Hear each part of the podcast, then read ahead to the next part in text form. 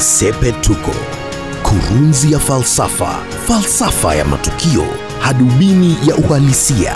Kwenye hafla moja kule Homa Bay Ijumaa, kengewa wa ODM wametoa kauli za kuanzisha kampeni ya kumfuta kazi mkuu wa IEBC Wafula Chebukati. Kufuatia matamshi hayo kwamba Chebukati yafaa afutwe kazi maana alisimamia uchaguzi wa urais ambao ulitupiliwa mbali na mahakama ya juu mwaka 2017. Sasa chama cha ANC kimejitokeza kumtetea Chebukati. Bila shaka vita vya maneno ndivyo wanasiasa wa Kenya hujivunia zaidi. Ijumaa kule Homa Bay, mwakilishi wa kike wa kaunti hiyo Gladys Wanga alisema ana wasiwasi mkubwa kuhusu uchaguzi mkuu ujao kusimamiwa na Chebukati.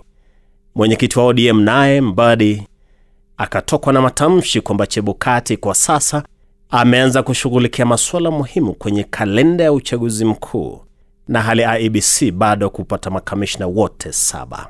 Akasema ODM katu haimwamini Chebukati.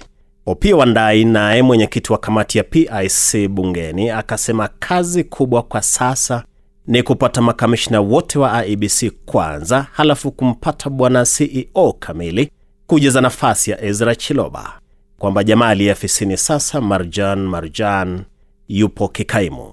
Kwa kauli hizo, ilivyo desturi ya ODM, imewasha moto ya kumfuta kazi mwenyekiti wa tume ya uchaguzi. Kelele na mhemko sasa vitafuata. Ndio leo tunaiuliza ODM swali, mbona inaingiza kisirani kwenye kile kimeanza kuonekana kama nafasi nzuri ambayo magazeti yamefichua wiki jana kwamba Kenyatta rais anataka baba awe ndiye mrithi? Mbona ODM ikaanza kurejelea mwenendo ule wa siasa za kuchimbana na kumalizana? Hebu niseme hivi, iwapo ODM inataka kusafisha historia ya miaka minne hivi iliyopita, ikianza na makosa ya uchaguzi mkuu wa mwaka 2017, tunaikumbusha kwamba ianze kwanza kwa kushinikiza serikali itoe fidia kwa Wakenya wafuasi wa chama hicho waliopigwa risasi, wengine wakapigwa na kujeruhiwa kwa sababu ya kuungama malalamiko ya ODM kwamba kura zake za urais zilikuwa zimeibwa.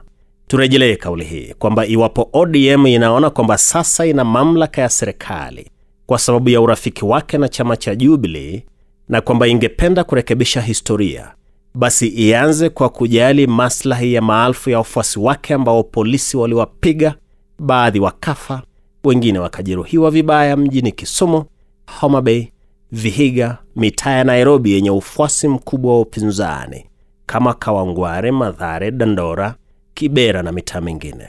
Wafuasi wengi wa ODM na upinzani kwa ujumla walivamiwa na maafisa wa polisi, wengi wakiwa nyumbani kwao wakapigwa, baadhi wakauawa, wengi wakabakwa, wapo walolemazwa.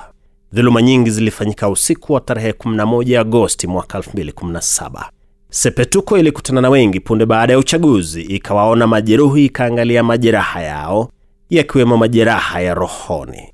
Majeruhi wengi waliiambia Sepetuko kwamba walipigwa ungefikiri ni wanyama, wengi ikiwa usiku wa manane, na wakipigwa walipewa matamshi yenye kejeli si kidogo, mfano kwamba mnasema Raila, Raila sasa ako wapi awasaidie? Ndiyo tuulize, ODM inayakumbuka haya? Inaelekea miaka minne sasa, ODM imekuwa na urafiki mkubwa na Jubilee, kumaanisha ipo ndani ya serikali. Urafiki ulianza tarehe 9 mwezi Machi mwaka 2018, lakini ODM haijachukua hatua zozote za kutibu vidonda vya wafuasi wake, wafuasi hasa walovunjwa miguu, mikono, waloharibiwa biashara, hasa mjini Kisumu. Hawajaitisha lolote kubwa kutoka kwa serikali. Iwapo ODM ina roho ya kurekebisha makosa makuu ya mwaka 2017, basi kuwashughulikia raia kwanza ndiyo muhimu. Kuwafidia familia kama za Baby Pendo, lakini kuanza joto dhidi ya IBC mwaka mmoja kabla ya uchaguzi siyo njia ifaayo. Sasa. Muhimu ni raia wa Kenya kushughulikiwa kwanza, na ndiyo nitasema hivi, Sepetuko inajua kwamba IEBC ina makosa kadhaa tangu uchaguzi mkuu wa mwaka 2017, lakini yapo mambo muhimu ambayo chama ambacho kwa miaka 15 kimekuwa kikidai kupigania haki za raia kinafaa kuyafanya kwanza, na hayo maswala yana asili kwenye uchaguzi mkuu wa mwaka 2017. Tuseme ODM kimeshindwa kushughulikia mambo muhimu tangu kupatana na serikali. Sasa kinaanzisha majibizano yasiyomfahamu Kenya kwa sasa, na ndilo sepetuko. Mimi ni Wellington Nyongesa sepetuko, kurunzi ya falsafa, falsafa ya matukio, hadubini ya uhalisia.